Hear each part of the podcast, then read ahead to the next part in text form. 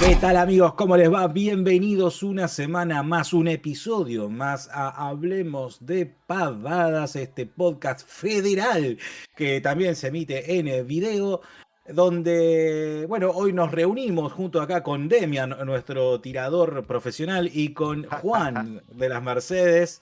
¿Cómo les va, chicos? ¿Qué tal? Juan, ¿qué tal, Demian? ¿Cómo andan? ¿Todo bien? Hola, Ever, hola, Demian. ¿Cómo andan? Todo bien, gracias por notarlo de tirador profesional.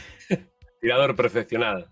Yo la verdad que bastante bien, y trato siempre de ponerle misterio, de no decir de qué carajo vamos a hablar apenas arranca el podcast, cuando ya está el título abajo, lo cual es absolutamente inútil. Pero bueno, vamos a hablar hoy, señoras y señores. Sí. Tiene sentido, porque ni nosotros sabemos de qué vamos a hablar, pero bueno, está en el título. Bueno, vamos a ir improvisando sobre la marcha. No, hoy, señoras y señores, hoy vamos a hablar, mirá, lo tengo por acá, ahí se ve bien. Hoy vamos a hablar de nuestra experiencia y además vamos a hacer un pequeño resumen, de alguna forma, de lo que fue la EVA 2022, el 20 aniversario de la exposición de videojuegos argentinos. Que bueno, tuvimos la posibilidad de cubrirlo hace algunos días, que anduvimos por allá, por la ciudad capital, por Ciudad Capitolio. Y bueno, vamos, primero que nada vamos a hablar un poco, ¿no?, de nuestras experiencias como chicos del interior. Bueno, Demian no, pero fue tu primera EVA también, Demian, ¿no? Sí, la primera vez que voy. Bueno, ¿y cómo lo vivieron cada uno desde su lugar? Vamos a compartir un poco de nuestras experiencias. Para los que no saben, la EVA es una exposición justamente que organiza la ADA, la Asociación de Videojuegos de Desarrolladores de Videojuegos de Argentina, que hace ya años que se viene haciendo. Durante un tramo incluso se hizo hasta federal y se hizo en distintas sedes en nuestro país, en distintas provincias. Bueno, y este año, con motivo del 20 aniversario, se celebró en el CCK a todo culo, con invitados internacionales, con exposiciones, con otras sedes también por fuera, con charlas. Y con muchos jueguitos, con muchos juegos para poder probar ahí en el piso. Nosotros tuvimos la posibilidad de ser hasta jurados como prensa, lo cual estamos muy, muy, muy orgullosos, muy contentos y muy agradecidos también. Y el evento en sí estaba abierto al público, o sea, podía asistir cualquiera, podíamos ir, había ronda de negocios, había bolsa de trabajo. Si te parece, vamos a arrancar por ahí. Por vos, Demi, estuviste ya en la bolsa de trabajo, que empezó unos días antes. Claro, que en total la feria fueron 4 días. El primero de todo fue esta bolsa de trabajo, donde desde las 11 de la mañana, si mal no recuerdo, llegaron toneladas de jóvenes al Museo de Arte Moderno. Yo llegué 11:30, ponele, y ya había más de una cola de cuadra. Me quedé fácil hasta las 2, 3 de la tarde. Sacando fotos, viendo qué onda, almorcé ahí en el lugar, y cuando me fui seguía viendo esa cantidad de cola y constantemente había gente entrando. Los chicos que estaban trabajando ahí en la organización los iban haciendo pasar de a poco. Era un espacio bastante grande donde todo alrededor de ese cuarto enorme había mesitas con empleados, o si eran empresas más chiquititas, por ahí estaba el mismo fundador de la empresita de videojuegos, buscando gente. Algunos buscaban programadores, diseñadores, había de todo. Había metido también un pequeño stand del gobierno de la ciudad, que tienen varios proyectos siempre en movimiento. Hay un post de eso en nuestro Instagram, y también al lado de este cuarto donde estaban eternas colas de jóvenes bien peinados, con currículum en mano, había un espacio de proyección donde, que yo sepa, por lo menos del tiempo que yo estuve, Nimble Giant hizo presentaciones, pero era un espacio también del gobierno de la ciudad donde entiendo que cualquiera de las otras empresas podían proyectar, donde le dan recomendaciones a los jóvenes sobre cómo aplicar, especialmente a esta empresa, pero cómo aplicar en general, cómo llenar el currículum. Les daban un montón de consejos que por ahí, si estás arrancando, estaban muy copados. Eso fue el primer día. Entiendo que les fue bien porque explotaba de gente el lugar. El segundo día no participamos porque era una ronda de negocio, ya había que poner plata ahí para ir a ver los proyectos que los desarrolladores tienen ahí a medio hacer o empezando a hacer, algunos por ahí más avanzados, pero estaban buscando gente con plata que los pudiera financiar para finalizar o publicar. Editora, o, sí. Claro, o incluso empezar con el proyecto en base a una idea, ¿no? Que lo único que sabemos de eso son algunas preguntas por ahí off the record que les hemos hecho a alguna gente, pero parece que les fue bien también, ¿no? Y los últimos dos días fueron los fuertes, ahí en el Centro Cultural Kirchner, donde, bueno, ahí ya fuimos los tres, con Sergio de Point & Click Store, y bueno, no sé si querés seguir vos, Juan. No, exactamente, ahí es justamente algo agregando lo último que vos hablaste de lo que fue esa ronda de negocio.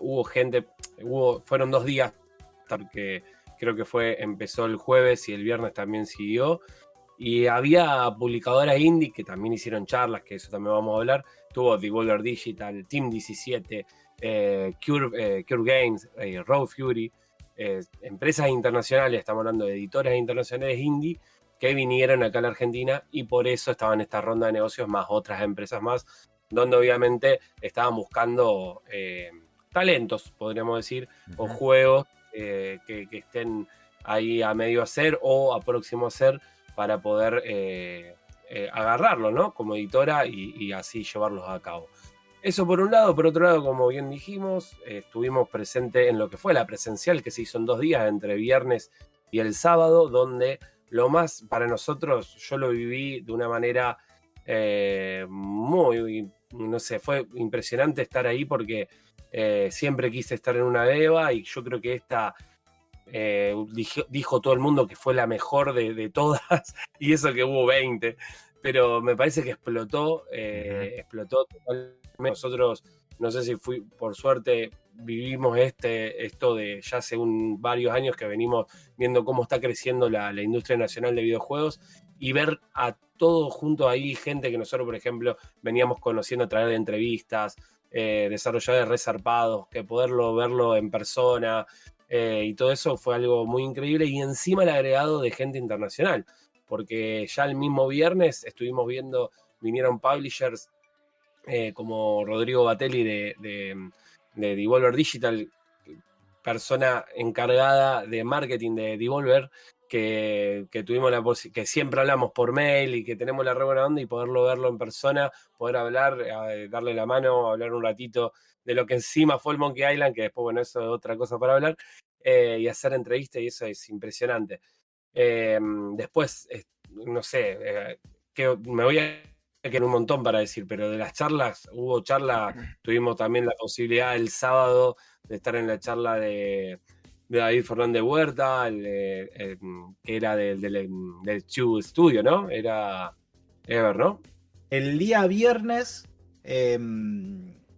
dentro de la vorágine, ¿no? De entrar ahí al CCK y ver que estaban todos ahí, es muy loco porque siendo prensa, hablando un poco de la experiencia, ¿no? Hablando de todos esos juegos que nosotros fuimos probando, viendo anteriormente a la feria, el hecho de golpe llegar ahí y ver que estaban todas las pantallas y están todos y ¡ah! ¡Ahí está el que! ¡Ah! ¡Ahí está! Y así, viste, como un nene en una chocolatería, ¿no? Así todo emocionado, como cuando uno entraba a los arcades. Y la posibilidad de poder jugar a los juegos que nosotros habíamos estado viendo, analizando, probando, con el desarrollador al lado, en unas builds bastante avanzadas, aun cuando no estaban los juegos completos, digamos que estaban bien presentadas, bien empaquetadas, y la posibilidad de hablar con cada uno de los desarrolladores y tenerle el feedback de por dónde va, hasta dónde tienen hecho, cuáles son sus intenciones para los juegos. Y todo esto mechado, como decía Juan, con algunas charlas que se iban dando, algunas ahí mismo, otras se estaban dando en otros espacios. Y bueno, una de las más interesantes fue justamente una charla que se dio con estos publishers, ¿no? Gente que vino del exterior para un poco contar cómo es el proceso de estos publishers para la selección de proyectos, hasta dónde avanzan, a qué se fijan, y aconsejar también de alguna forma a los desarrolladores o a quien aspire a de qué forma encararlos a ellos, de qué forma acercarles el proyecto, de qué, lo cual es sumamente interesante en un país como Argentina, donde el desarrollo de videojuego, por lo menos en cuanto a presupuestos y en cuanto a equipos, se cataloga dentro de lo indie, ¿no? Porque, o sea, vaya que después uno los ve y están buenísimos los juegos. No tenemos estudios de 150 personas, 300 personas haciendo un recontra triple A. No, y los pequeños estudios que hay tampoco viven de eso. Ya la diferencia entre ser profesional o ser indie es vivir de eso. Claro. Sí, hay muy pocos estudios que realmente viven del desarrollo de videojuegos o de los videojuegos, ponele, que conocemos nosotros. Hay algunos que yo, como la gente de Blitz, que a través de los juegos para celulares consiguieron hacerse una base para después desarrollar algo que tal vez les gusta un poco más.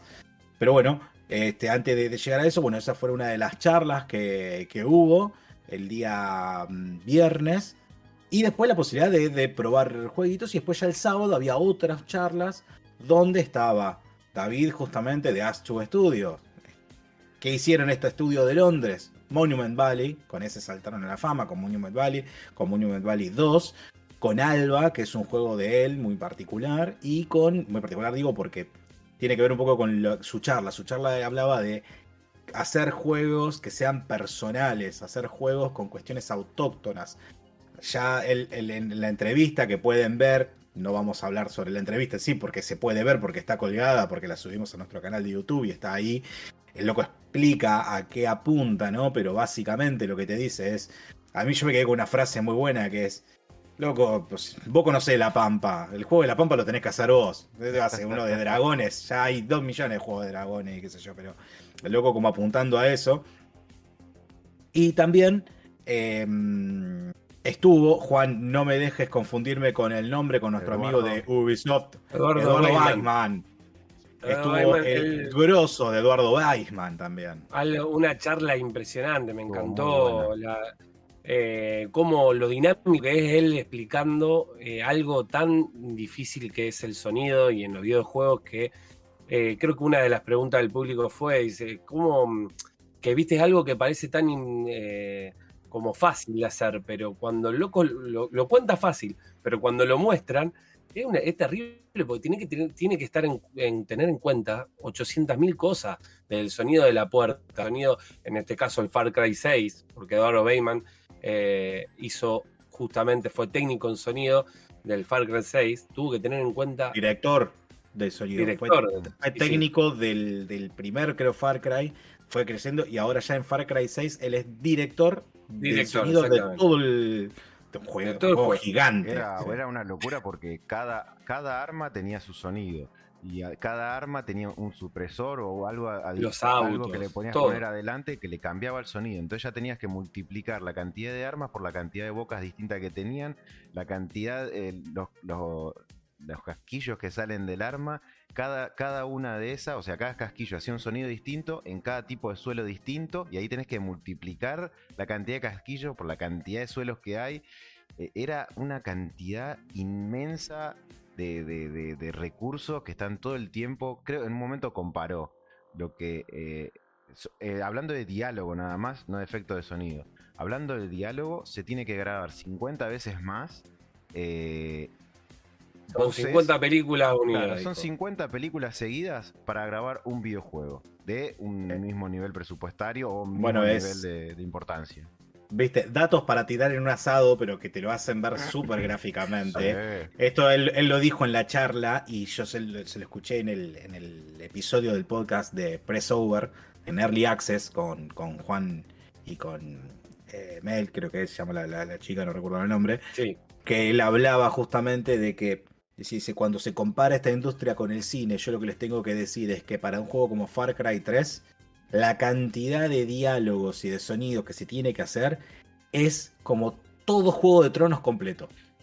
O sea, no es una película, es una temporada de una serie de 60 capítulos una atrás de la otra así. Entonces claro, ahí es como decir, ah, esa es la diferencia, viste, con los... Pero a mí me quedó asombrado también el hecho de cómo van a locaciones reales a captar los sonidos y después toda la ingeniería que tienen que hacer para generar un loop en el que vos no te des cuenta cómo se va reenganchando, claro, ¿no? esos sonidos. El actor que hacía la voz de una persona prendiéndose fuego y hacía la parte inicial, la parte del medio que le pedía un poquito más agudo, la parte final, y después no sé qué remixaron ahí y lo reprodujeron entero y era una persona prendiéndose fuego, pero en realidad eso, de a 2 segundos que iba grabando el tipo, estaba muy bueno. Eso sí, después si lo podemos de alguna forma compaginar, yo tengo el video de esa parte que está buena de si la charla. Tenés, lo mechamos ahora. Lo tenemos que mechar no, porque bueno, está no, bueno.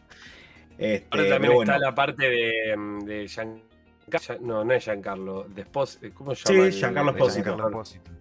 Sí. Que también aparece, nada, impresionante. Cuando aparece el chabón es en escena. Es tremendo, debe ser una locura poder grabar todo eso. Pero bueno, la verdad que la charla... En el video ese mostraba filmando realmente al actor caminando con todos los aparatos metidos en la cara, en el cuerpo. A su vez mostraba cómo se veía renderizados en tiempo real con unos gráficos, o sea, medios pedorros comparados a los finales, y los gráficos finales del juego con las luces, la sombra, con las texturas al máximo, y se veían las tres cosas una al lado de la otra con el mismo audio que grabaron. Muy loco. Como, o sea, hay veces, totalmente, no, fue una locura ver todo eso, y bueno, la calidez que tiene Eduardo para eso, que obviamente ya está recontra invitado a hacer, le vamos a hacer un programa especial con él para hablar más sobre este tema, así que después lo vamos a seguir explayando y hablando mejor con él. No quiero dejar, va a haber un montón de charlas que no vamos a poder hablar, pero lo que sí quiero decir es que hubo millones de charlas muy interesantes, porque además de la charla, nosotros no pudimos ir. Y sí, aparte, y no ahora después vamos a hablar, pero realmente me encantó eso, me encantó todas las charlas tenían algo interesante, todas las charlas eran a nivel impresionante, porque también estaba, por ejemplo, hubo gente de Guerrilla Games, hubo gente del Halo, del estudio de Halo, creo que 313 Games, algo así creo que se llama. 343. Estuvo un chico que se encargó, que es muy, muy interesante la historia. Bueno, en ese podcast estuvimos, una de las charlas era la grabación en vivo del podcast justamente de Pressover, de Early Access, donde se le hizo una entrevista al muchacho este que arrancó de ser un fan de Halo y terminó diseñando o trabajando en el equipo que diseña el multiplayer de Halo Infinite. Está trabajando en 343. 343. Me salió 313, no 343. Fernando Reyes. Fernando Reyes también, mexicano, súper copado, un pibe, tiene 30 años, man. O sea, tiene 30 años. Y el pibe contaba toda un poco cómo era el laburo, cómo trabajaban ahí adentro de 343. Y a su vez, también se habilitó las preguntas del público, también un poco para saber cómo acceder, ¿no? Cómo llegar a Xbox, cómo llegar a 343, a Microsoft. También es súper interesante esa entrevista. Y claro, gente súper copada. Tremendo todas las charlas, porque hay un montón que hasta nosotros no las pudimos ver, pero estaba lleno de charlas porque había 3 lugares a la vez haciendo charlas. Y todas se terminaban, pues no alcanzaba el tiempo. O sea, las preguntas de la gente decía, bueno, listo, la última porque tenemos que pasar a otra cosa. Listo, la última porque es un evento que tranquilamente podría haber abarcado 1 o 2 días más entero con las charlas. Sí, totalmente. Pero bueno, se ve que era algo también de organización y algo de horas que había ahí en ese lugar, porque eran muy acotados, era de 2 a 8 de la noche, era hace 6 horitas nomás, y al palo. Nosotros lo vivimos los días al palo. Fuimos lo más temprano que pudimos, nos quedábamos hasta lo último y lo vivimos al palo mal. Pero porque en el medio de todo esto... Y ahora vamos a hablar de esto, sí. Estuvimos jugando jueguitos. Todo esto para ir a jugar jueguitos, porque mucho cómo se hacen los jueguitos, por qué le pusiste este nombre al jueguito. Me gustó como lo dijiste vos, que entrabas a la parte, como el centro, donde estaban los jueguitos, eran fichines. O sea, ¿cómo son los fichines? Vos entras, es una pantalla al lado de la otra. Mucho olor a chivo, falta olor a pucho. Muchísima gente pegoteada. La única diferencia estaban los desarrolladores y que no tenías que comprar fichita, era todo gratis. A ver, el olor a chivo lo sacamos, no fue así, pero sí había mucha gente, batió récords esta EVA. Creo que como 16 lucas de personas, fue una bestialidad. En los 2 días, creo que sí. En los 2 días, muchísima gente. Y como decía un poco Juan, mucha de esta gente nosotros ya los conocíamos a través de las cámaras, ¿no? Porque HDP tuvimos la posibilidad de entrevistarlo y era la posibilidad de vernos ahí. Había gente de todas las provincias, había gente de todas partes y la posibilidad de cruzarnos ahí, de conocernos, de cruzarnos por fuera del CCK, porque nos veíamos por ahí antes, también nos hemos visto después. Y el hecho de... Se mezclaba todo, ¿no? El quiero probar tu juego, pero ¿cómo andas? Se mezcla lo personal con lo profesional, con los jueguitos. Bueno, vamos a empezar con esas menciones. Vamos a hablar, por ejemplo, con la gente de Super Monkey, que lo pudimos conocer personalmente, ver cómo sigue su juego, hablar un poco con ellos. Surprise Monkey. También Surprise Monkey, que va a estar saliendo alto el muchacho Surprise Monkey, re alto. Muy así. Yo me quedé sorprende con la cantidad de gente alta. Ah, ¿sí? Entonces, hay gente muchos eran altísimos. Y los de Blitz también. Los de Blitz también, son todos altos. Eran 3 torres gigantes, todos. Sí. Una bestialidad. Que también estuvimos hablando de Slender, de Slender Treats. Bueno, la gente de Surprise Monkey estuvimos hablando. La gente de Skeleton estuvimos hablando de su juego No Inner Storm, que también cada vez viene mejor de menor a mayor y está ahí arriba. Que son de Mendoza, la mayoría, así que y había gente que también era ahí de Buenos Aires, que también era la primera vez que por ahí se veían. Conocimos gente nueva, como la gente de Ofelia Chapter, que muy cálida también, que ahora después vamos a hablar un poquito también del juego, que creo que fue uno de los juegos que sorprendió, porque vi mucha gente hablando de esa aventura gráfica media oscura, ¿no? De la gente de Ofelia Chapter. Estaba repasando un poco todo el tema de aventuras gráficas y un poco los géneros en general. Y muchos se volcaron para ese lado, ¿no? Para el terror, ahora vamos a hablar de uno de los destacados y uno de los ganadores sin duda de la noche, pero no fue el único. Muchos juegos fueron de las aventuras gráficas particularmente. Se fueron para ese lado, dejaron un poco de lado el típico humor clásico de las aventuras gráficas y apuntan a otro género. Bueno, la gente de Ofelia justamente era Red Tier Games, no me acordaba cómo era el nombre del Red Tier, así Red Tier. Lágrima roja, creo, si no me equivoco. Que después también hay entrevista de ellos y todo, así que seguramente después lo vamos a estar subiendo al canal. Bueno. Estuve hablando con millones de gente y no sé si nos va a alcanzar el programa para poder nombrar a todos, pero sí quiero que nos pongamos a ver por lo menos algunos de los ganadores y que hablemos un poquito de los juegos, como por ejemplo vamos a empezar con el mejor juego de celulares, si les parece. Vamos a hacer eso, porque además, Juan, vos lo dijiste, las entrevistas van a ir saliendo, o sea que van a estar eso ahí. Y es momento también de mi ciudad, no mi país, mi país. Este lo quieren poner porque empiezan con este porque es rosarino. Pero está bueno, boludo. Está buenísimo. Es el mejor juego para celulares, se llama Secuenza. Un juego rítmico. Es más o menos rítmico. Sí, es rítmico. Sí, es rítmico. Que ya está disponible, creo que ya se puede descargar. Sí, ya se puede. Es rosarino. Bien, es popular. Y bueno, fue uno de los ganadores de la noche. Por eso, bueno, la verdad, a ver, no hay mucho más. Descárguenlo, pruébenlo. Es un juego que está el demo ahí disponible también para que se pueda ver. Vos habías hablado, Juan, no sé si tenemos entrevista, pero vos habías hablado con los chicos. Sí, yo hablé con ellos. Bueno, ellos lo presentaron el juego. El juego es un juego básicamente de ritmo, de secuencia justamente, donde tenés que tratar de generar siempre un loop. De una manera donde vos ves, siempre tenés como unos nodos y tenés que tratar de poder unir siempre esos nodos de cierta manera que te permite la energía hacia dónde va para que siempre genere un loop y de esa manera poder pasar de un nivel a otro y cada vez se va dificultando más. La verdad que es recontra adictivo, es un juego de esos típicos de celulares. Me pareció original porque nunca había visto algo de esa manera. Tiene eso también de la música. Estuve hablando, bueno, con los chicos que eso también me contaban, que lo más importante para ellos también era el tema de que sea una música como tranqui y que lleve al juego.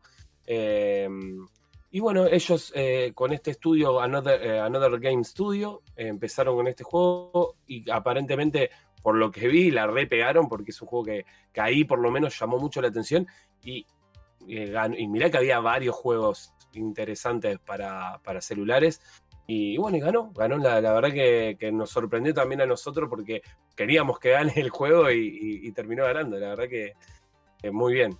Son esos juegos que si los ves no garpa como si los jugás, no porque sea feo, que se entienda, pues no llama la atención, parte de la más. Claro, parte de la experiencia jugable es jugarlo, es probarlo, o sea, es un todo.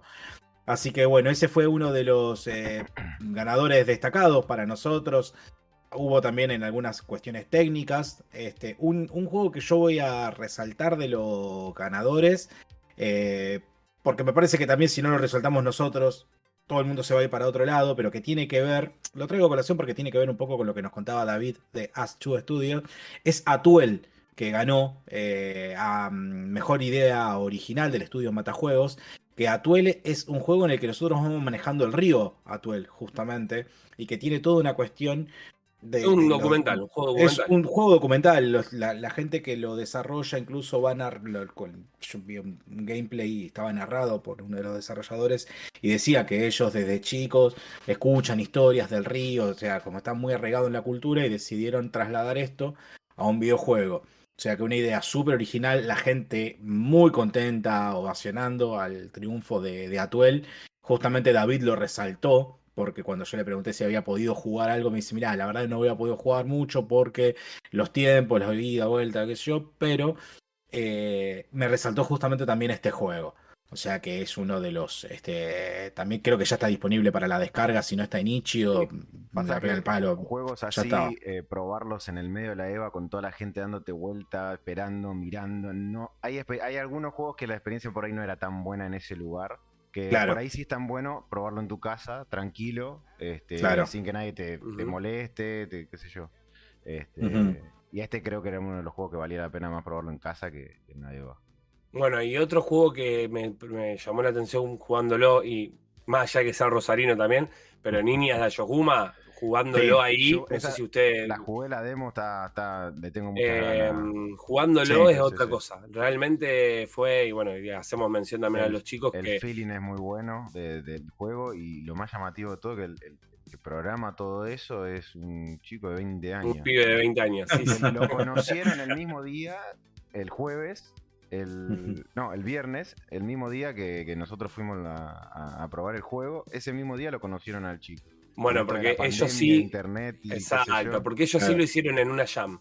Ellos lo hicieron en una jam, creo que conocieron a través de una jam, y de ahí empezó la idea, después se fueron haciendo más del proyecto, hasta hoy en día que justamente ellos no tienen nombre todavía de estudio, se llama así, Niñas de Ayohuma, que es la verdad que un juego que tiene una historia muy buena. Después, bueno, también va a salir la entrevista, pero lo quería nombrar porque realmente fue un juego que me sorprendió al jugarlo. Porque a lo mejor vos lo ves y te cuentan la historia, pero al jugarlo me gustó muchísimo, porque tiene una jugabilidad muy interesante. Y lo que hablábamos antes de traer las historias de Argentina a por eso también. Sobran, exactamente. Y este totalmente. Es un buen ejemplo. Totalmente. Bueno, y después yendo a otro ganador. Dale.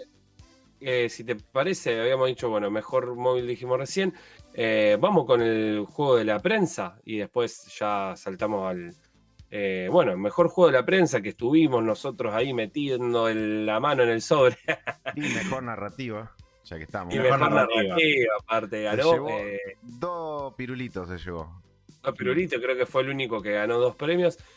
Blood Circus, Descent Into Madness, de la gente de In Eruption, que también hace muy poquito subimos la entrevista muy linda, hablando con los desarrolladores, y de esta historia es interesante, justamente está bueno que haya ganado también la narrativa, porque es muy original, Todavía el juego no salió y ahora está por salir, creo que mañana está por salir la demo. Me parece, si mal no recuerdo, creo que dijo 28 de septiembre.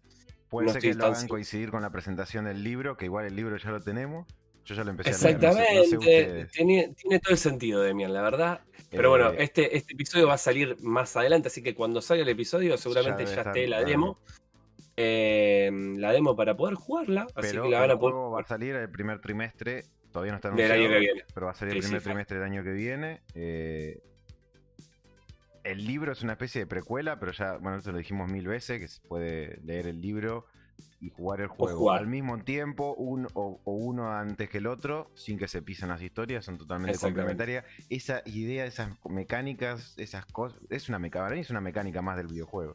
Me encanta, bien. A mí me encanta. El libro lo estoy disfrutando un montón, pero todavía voy un poquito nada más, 10%. ¿No? Mañana voy a ir que me lo firme, así que... de Durgan Nalar, gran escritor y gran también game designer, porque hizo miles de juegos argentinos, chabón zarpado de la historia del gaming argentino. Así que, y que aparte es re humilde, tuvimos la posibilidad de hablar con él y le da muchos consejos a mucha gente, y aparte también es profesor, el loco es profesor de la carrera, así que la tiene muy clara y él... lo que hizo en ese juego es impresionante, porque hizo la historia lineal entre lo que es la novela y lo que es el juego. Así que la narrativa, mejor que haya ganado este juego, yo no había otro. Ganó el de la prensa, y le tenemos tantas ganas porque sabemos la calidad que viene de lo que fue de Witches. Y arriesgarse a hacer algo así, o sea, a mí me da muchísima curiosidad. Y yo lo que lo jugué, me encantó. Yo lo pude probar un poquito ahí, porque todavía la demo obviamente está por salir ahora, pero lo pude probar, lo que probé. Está impresionante. El gameplay es espectacular. Tienen un profesionalismo para o sea, desarrollar el juego que es único. Y el juego estaba completo, gente. Ya está completo. Ahí, no te dejaban avanzar con la demo porque te cortaban ahí, porque ya lo tienen entero. El tema es que como ellos no están apurados, no tienen que demostrar cuándo es el mejor momento para sacarlo. Al principio, lo sacamos al principio de año. Me encanta. Y también coincide con lo que decíamos antes, que están virando todas historias un poquito más oscuras, ¿sí? La anterior era una aventura gráfica de humor, y esta es una aventura gráfica / survival horror, así que combinarlo como quiera, o sea, tenés que administrar munición en una aventura gráfica. Es tremendo, porque aparte ellos contaron también eso, se quisieron tirar para ese lado justamente para descansar del humor, y ahora dice que también ya están en otro proyecto que vuelven al humor de nuevo, así por favor, más vale, sí. Ya está, ya van a volver. Ahí pasó Blood Circus, que para nosotros fue uno de los mejores juegos de la feria. Y ahora vamos a hablar del destacado, que fue el mejor juego de la feria para lo que fue la EVA, y que fue justamente Madison, otro juego de terror, pero en este caso un juego que ya está terminado, un juego que tuvo ya un montón de nominaciones por todo el lado del mundo, del estudio Bloodius Games, también hecho por un chico que no tiene más de 20 años, me parece, que la está rompiendo toda. Es un juego que la está rompiendo en todas partes del mundo, un juego donde vamos a estar con una cámara de fotos. Yo tuve la posibilidad de probarlo ahí. Yo el juego, no sé si alguno de ustedes lo jugó, yo lo jugué más que nada ahí adentro, pero el juego ya está, puede comprar por Steam, creo que está en PlayStation, está por todos lados. Es un juego que te mete mucho en ambiente, de primera persona, donde vamos a tener la posibilidad de ir con una cámara de fotos para resolver misterios en cada piso, y que tiene que ver con la historia de Madison, justamente, que es como un ente que está ahí dando vueltas. La verdad que es un juego que te cagás en las patas, mal, te mete en ambiente. Yo estuve ahí un ratito jugándolo y te vuelve loco. Que está muy bueno, me pareció muy interesante. Está bueno que haya ganado, porque realmente era un juego distinto a los que estaban ahí, porque un juego que realmente parece de triple A, sí. Te da esa sensación. Sí, tiene una calidad de gráficos que evoca el triple A, así que eso es muy destacable. ¿Puedo hablar de de Best Art, el juego que se llevó el mejor arte, obvio. Porque a la gente de Ghost Creative Studio, o sea, hablé 2 segundos ahí mientras el día que estaban recibiendo los currículums de los chicos, estaban ahí contratando gente y ellos presentaron 2 juegos, que es el que ganó mejor arte, que es Beacon of Neyda, que tiene esta estética steampunk, post-apocalíptica, tipo Soy Leyenda, que voy ahí con el rifle sobreviviendo y construyendo. No, bueno. Probé la demo un ratito, justo no estaba ninguno de los chicos, encima tenían la remera que decía Ghost Creative Studio. No los pude hablar y en el frenesí después no pude volver a probar el juego. No lo entendí muy bien las mecánicas, la verdad. Iba ahí construyendo y disparando, construyendo y disparando hasta que se terminó. Me hubiera gustado, o sea, entiendo que el juego todavía no está terminado. Me hubiera gustado entenderlo un poquito más. Y sí, otro que el otro, que es el de los trencitos, que no recuerdo el nombre, pero era una especie de Tower Defense que iba construyendo. Nada que ver, saltan de un 2D pixel art, de no sé qué, súper cuidado. Tracks and Turrets, era Tracks, una cosa así. Era. Trains and Turrets, por ahí será. No recuerdo el nombre, pero era en 3D, juguetón, un Tower Defense donde venían muñequitos y vos tenías que ir administrando. El trencito, las vías, cuidando de dónde te atacaban. O sea, me pareció la idea muy original, si bien es un Tower Defense, pero con las mecánicas estas del trencito también me llamó la atención y quería mencionarlo porque me gustan las ideas que están trayendo este estudio y no pudimos hacerlo en entrevista porque estábamos muy acotados el tiempo, hay que dar un montón de gente afuera. Es más, incluso la gente de Skeleton, no sé si le terminamos haciendo una entrevista. Sí, podemos. Llegamos. Bueno, pero a ver, la idea también es un poco, conocimos también un montón de gente a los que no tenemos entrevistas, los que están en las entrevistas hechas, incluso como está con Diego Canepa de Disruption y con Durgan, van a ir saliendo, bueno, esa ya está justamente, van a ir saliendo, y los que no están, vamos a ir a buscar. Sí. Claro, porque también incluso sí, pero hablar más tranquilo, de forma pausada. Nosotros normalmente hacemos entrevistas de 2 horas. O sea, no es lo mismo de lo que podemos hablar, que de lo que podés hablar ahí medio en el quilombo de la gente, con gente que está probando, con otro que está al lado mirándote, con otro que quiere hacer otra entrevista. Es un poco también... Era más una cuestión de impresiones, de che, bueno, y acá vos qué idea tenés con el juego, pero en todos los casos creo que siempre se puede entrevistar y se puede hablar un poco más del juego. Y más, con la misma gente de Indie Disruption, yo estoy seguro que cuando salga el juego... Vamos a hablar con ellos también un poco para ver de cómo anda y todo.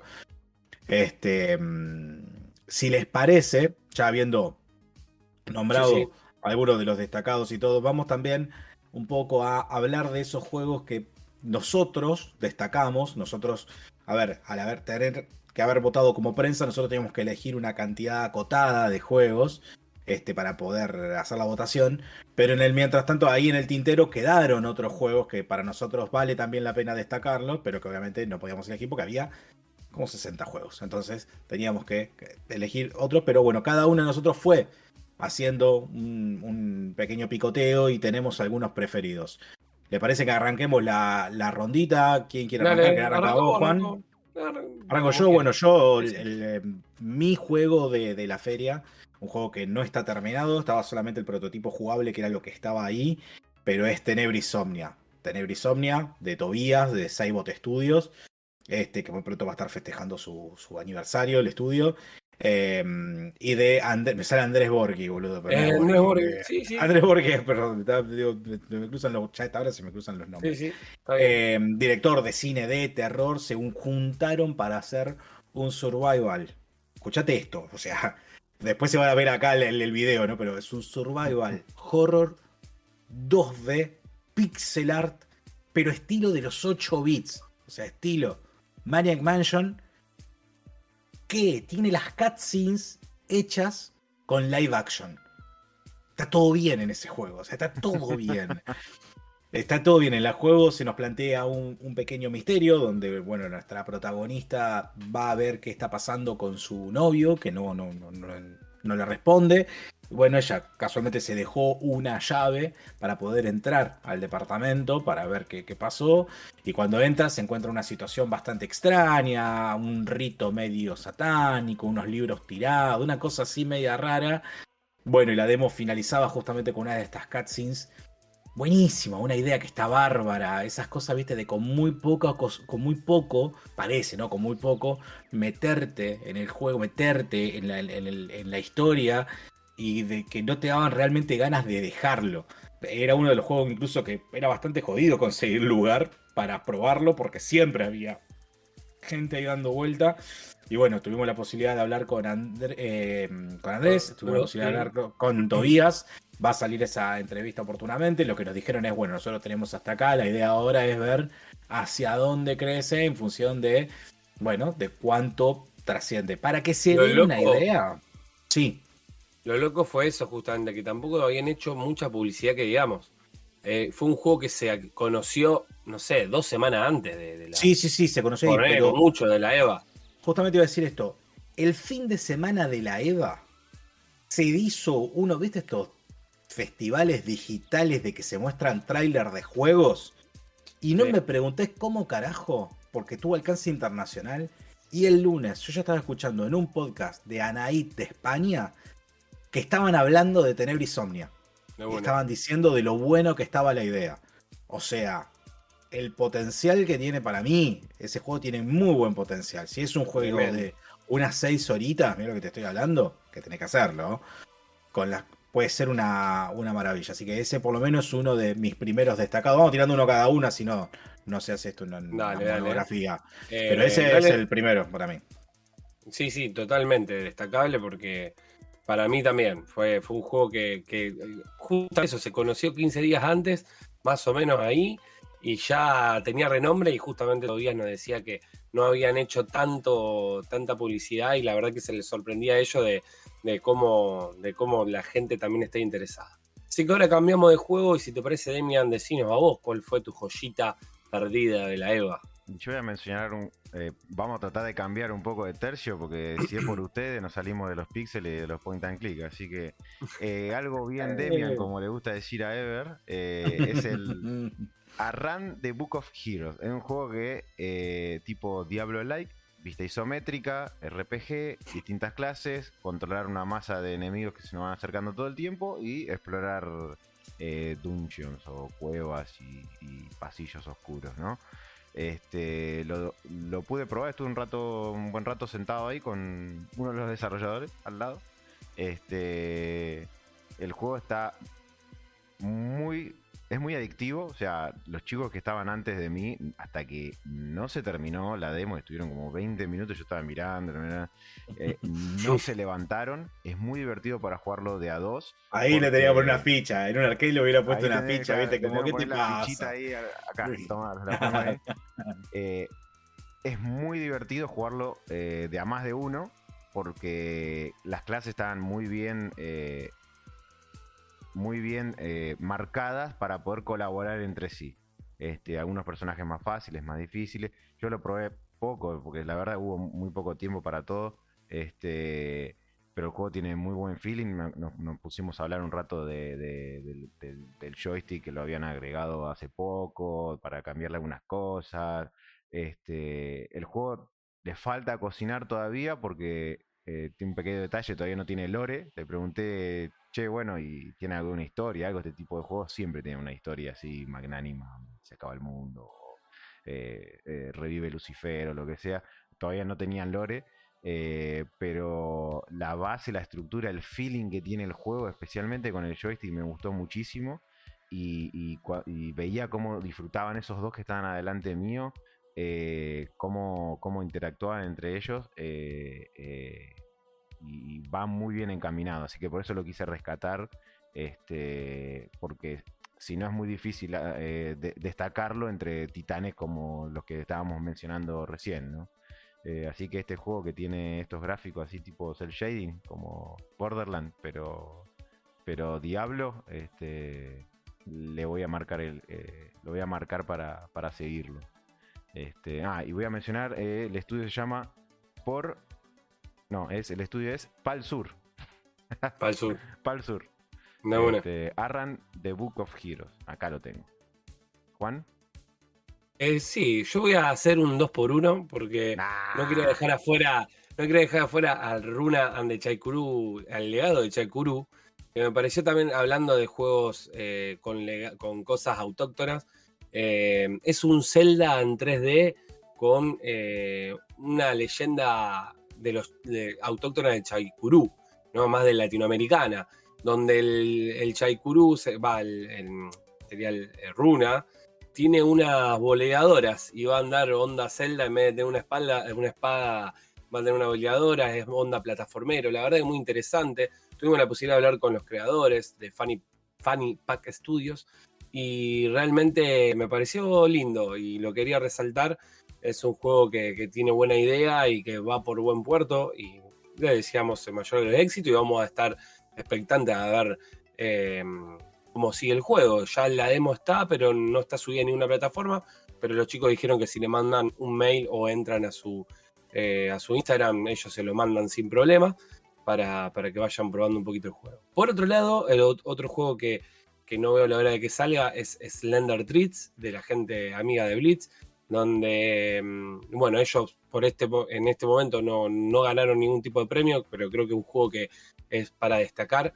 También aventura gráfica tirada justamente al terror, que tiene una historia muy buena, muy buena, y que recomiendo que jueguen la demo, el prólogo, que ya está recontra pulido. Y que qué bien que se ve ese juego. Sí. O sea, ahí es cuando nosotros, si hay un momento en el que gritamos ¡choreo!, fue cuando no ganó el mejor arte, porque yo entiendo que Beacon of Neyda tiene un pixel art, pero el arte de Slender Threads bien visto ahí en una pantalla 32 pulgadas... Es tremendo. Es tremendo. Muy, muy, muy... bueno. Pudimos verlo en persona al que fue el ilustrador, hablar de nuevo con él. Bueno, tiene un trabajo de la puta madre. El juego está recontra ahora ahí a punto de terminar. Yo creo, no recuerdo bien, pero creo que está también por salir a fines de este año. Debería estar saliendo. Porque no sé si todavía estaba la fecha exacta. Pero bueno, es un juego que ya está ahí a punto de terminarse. Creo que tenían que ver algunos detallecitos nomás para que ya salga a la venta. Y juego que para mí se las va a traer mucho. Y bueno, las aventuras gráficas, saben que yo las amo y creo que va a estar dentro de las mejores aventuras gráficas argentinas. Obviamente junto con Blood Circus. Pero son distintas. Yo creo que me gusta Blood Circus porque es una aventura gráfica no convencional.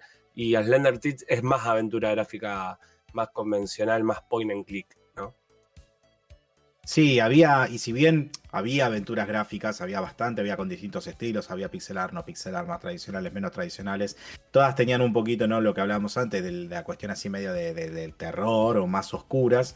Pero también había otro juego, había juegos de rally, había shooters en primera persona, había juegos de puzzles, había juegos cooperativos, había juegos de celulares, el juego de hacer las parejas. Bueno, de eso no hablamos, pero el de las parejas buenísimo. No, pero el estudio ese ganó un premio, que ahora no recuerdo cuál es. Bueno, si te parece, mientras vos lo vas buscando, yo hablo de otro destacado de parte mía, que pudimos también hablar con las chicas, con las desarrolladoras del juego. El juego está en su versión prácticamente completa, o hasta donde tienen ahora, que tiene un final, o sea que está terminado. Esto yo estaba buscando la forma de pulirlo un poco más, que es Chai. Chai, para los que no saben qué es una especie de RPG de vista desde arriba, ¿no?, de top down, como si fuera... una especie de los Pokémones, de los primeros Pokémones, pixel art, para que reviente Demian, pero que en realidad va un poco más allá del pixel art. En realidad el juego va un poco nos contaba su desarrolladora, que ella es de Venezuela, y contaba un poco de cómo, de todo el proceso, ¿no?, de conocerse, de conocer su sexualidad, de conocer su persona, y este proceso lo realiza interactuando con personajes de Buenos Aires. Entonces lo que hicieron en este juego es recrear una llegada a la ciudad de Buenos Aires y una interacción con distintas personas. Muchas de estas eran personas desconocidas que se ofrecieron a grabar por mandar mensajes de WhatsApp. Fue un juego muy colaborativo y no solamente está hecho con pixel art, sino que también utilizaron un sistema de fotografía que es una falta de respeto que yo ahora no me acuerde, no lo anoté en ese momento cómo se llamaba, pero es un sistema de fotografía en el que utilizan una lata, hacen un agujerito, ponen el fílmico y utilizan la luz natural para poder, en lugares muy oscuros, para poder obturar y para poder sacar fotos. Entonces el juego es un poco meta, ¿no? En cuanto a los digamos, a las cuestiones no mecánicas, ¿cómo decirlo? A los recursos que se utilizaron. Tiene pixel art, pero también tiene ilustración, pero también tiene fotografía, pero también tiene audios. El desarrollo, básicamente, sí, es un RPG, es una, casi te diría, una aventura conversacional con algunos rompecabezas que hay que ir resolviendo, pero el secreto de esto está en la interacción con el resto del entorno y con los personajes que nos vamos cruzando. El juego se puede descargar de la plataforma Itch.io. Si no me equivoco, también estaba la banda de sonido dando vuelta para poder descargárselo. Se juega con el mouse y con el teclado. Chai se llama, C-H-A-I. Para mí también uno de los destacados. Me encantó por lo original, por lo humano. Justamente lo que hablábamos antes, ¿no? Juegos con algo muy humano. Juegos no tanto introspectivos, sino personales. Así que bueno, ahí ese es otro de los destacados míos. Y vos sabés que voy hablando y voy pensando en otros y digo, también quiero hablar de Ultratoro y también quiero hablar de qué sé yo. Nos vamos a dejar con un montón. Obviamente había de fútbol, estaba la gente de 343 Games con el golazo 2, con el nuevo de boxeo. Había de todo y si no vamos a estar un programa de 2 horas y media hablando, realmente es imposible. Pero vamos a seguir sacando un montón de cosas, porque tenemos un montón de entrevistas para sacar, así que vamos a seguir sacando de la EVA, creo que hasta fin de año vamos a tener material. Sí. Y justo cuando terminemos de subir todo, va a haber la nueva EVA del año que viene. Así que creo que hicimos dentro de todo lo mayor repaso que pudimos de la EVA, que fue para nosotros, por como vieron, de cómo hablamos, fue muy linda, la verdad que es una...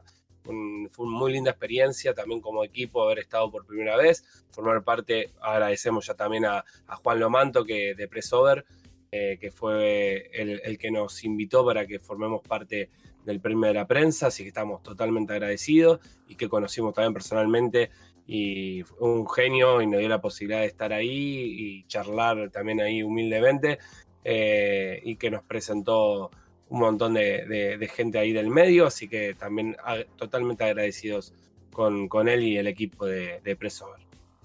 Sí, y bueno, como decías un poco vos, Juan, la idea es, ya, o sea, terminó la feria, la expo, con nos vemos en EVA 2023, ya está confirmado que va a estar el año que viene, posiblemente hacia de nuevo en el CCK, que me parece que es el lugar ideal para este tipo de ferias, porque tenés todos en el mismo lugar para que se den las charlas, para que se dé todo. Así que, bueno muchachos. Que el año que viene le den, o sea, más espacio, porque bueno. Espacio, sí, ojalá que sí. Es la industria de entretenimiento que más dinero mueve en el mundo. Y llegó. Yo creo que no. Sí. Rompió todo, o sea. La gente de la organización no hace falta, o sea, ya sabe que necesita más y, o sea, tiene que apostar todo para el año que viene. Pero la gente, si esto le llega a la gente que tiene el martillo para decidir darle o no espacio, qué sé yo, porque es todo el Estado, denle porque está saturado. No, bueno, pero fue un ejemplo para mostrarlo. Fue así. Sí, pero también me voy a poner acá un poco el pelotudo y lo voy a decir. O sea, está bien, el Estado que ponga. El Estado que ponga el lugar, si querés. El Estado que ponga está buenísimo porque es una inversión a futuro, porque hay que bancar a la industria y todo. Pero la verdad, los medios tendrían que estar todos ahí. Los especializados y los no especializados. O sea, para mí, o sea, sí. Algo, es una industria que, o sea... si vos querés a la industria, ¿cómo no vas a bancar la industria nacional tuya? Pero ¿cómo no vas a estar ahí? Que TIC Sport, Página 12, me llegan al teléfono noticias gamer de esos medios, nada que ver. O sea, ¿qué hace TIC Sport hablándome que el God of War 2018? Está bien, no sé qué, pero después cuánto. Había medios, o sea, Grupo Clarín tiene su medio específicamente de gaming, y no estaba. No fue. ¿Entendés? Hubo otro medio muy importante que ese mismo día hacía un evento paralelo que no sé si lo hizo, si no lo hizo, qué sé yo. Pero entonces a lo que voy es, banquemos la industria nacional. ¿Con qué? Difundiendo. O sea, difundiendo, yendo, participando, subiendo una foto, invitando a la gente que pruebe los juegos. Porque el nivel, creo que vamos a estar todos de acuerdo en esto, el nivel era alto, el nivel era bueno, no fuimos a probar, ah no, son juegos argentinos, que no, un juego experimental en el que tenés que apretar la espaciadora, no, boludo, querés un Diablo, tenés un Diablo, querés un Zelda, tenés un Zelda, querés de celular, tenés celulares, querés un shooter frenético, tenés el otro de Toby justamente, que era un juego en el que vos tenías que resolver los problemas para programar un juego a través de un shooter, o sea, querés ideas locas, las tenés, querés beatemaps, tenés beatemaps, tenés aventura gráfica, tenés juego de terror, tenés juego de conducción, tenés juego de deporte, o sea, loco, había de todo, o sea, que yo calculo que si todo se da como esperamos, la EVA del año que viene tiene que ser todavía más grande. El triple tranquilamente puede ser. Por suerte difusión no le hizo falta porque estábamos nosotros, así que está. Totalmente. Cerramos con eso. Totalmente. Así que bueno, si les parece vamos cerrando el programa, la verdad que muy lindo volver a revivir esto con ustedes y espero que los que hayan llegado hasta acá también les haya gustado y como siempre nos pueden seguir en @ Hablemos de Pavada en Instagram donde subimos toda la info del día a día, en Twitter también y estamos en Twitch para los viernes que los medios lo dejamos de lado pero en algún momento lo vamos a retomar, los miércoles de Superaventura, boludo. Estamos en la EVA, sí. Y cuando volvimos de la EVA, estamos reventados de la EVA. Reventados, yo creo que sí. Pero bueno, no importa. Lo vamos a retomar y también cuando haya algún tipo de juego, siempre lo jugamos por ahí. Y algo más para... Bueno, el canal de YouTube, obviamente, que a lo mejor nos están viendo por ahí o por Spotify. Yo me gustaría agregar una cosa tipo premio, vamos a hacer un laburo extra para la gente que llegue hasta el final, la gente que llegue hasta acá. Sí. Si quieren jugar algún juego de los que nombramos, de los que después, gracias a la magia de la edición, van a aparecer las imágenes y todo, pregúntenos si no saben dónde conseguirlo y si nosotros sabemos de dónde, porque algunos viste que están en Itch.io, otros están en otro lado, otros están en la página del juego, otros están... Entonces, si se quedaron con ganas de probar alguno y ese juego tiene algún demo, alguna versión, si se puede jugar lo mismo que jugamos nosotros... Nos comprometemos a buscar la forma, a modo de premio, por haberse quedado hasta acá. Vamos a buscar la forma de ver si se les puede acercar el demo o le vamos a decir, che, mirá, metete en la página de tal para que lo puedan bajar. Porque por ahí hay algunos que figuran que van a estar en Steam, como los que ya salieron o cosas, y hay otros que no. Justamente, como decía Chai, lo tenés que ir a buscar a Itch.io, por ejemplo. Totalmente. Así que bueno, y después va a ser un programa con un montón de edición porque justamente hablamos creo que de más de 200 juegos. Una hora. Pero bien, va a salir. A lo mejor el mes que viene saldrá el juego. En noviembre, no en octubre. Con lo que invertimos, Juana, ¿sabés qué? Hay que hacer una segunda parte. Sí. Así que bueno, ya está. Ahora sí, vamos por finalizado el programa. Muchas gracias. Nos vemos la próxima. Chau, chicos. Hasta luego. Chau. Gracias.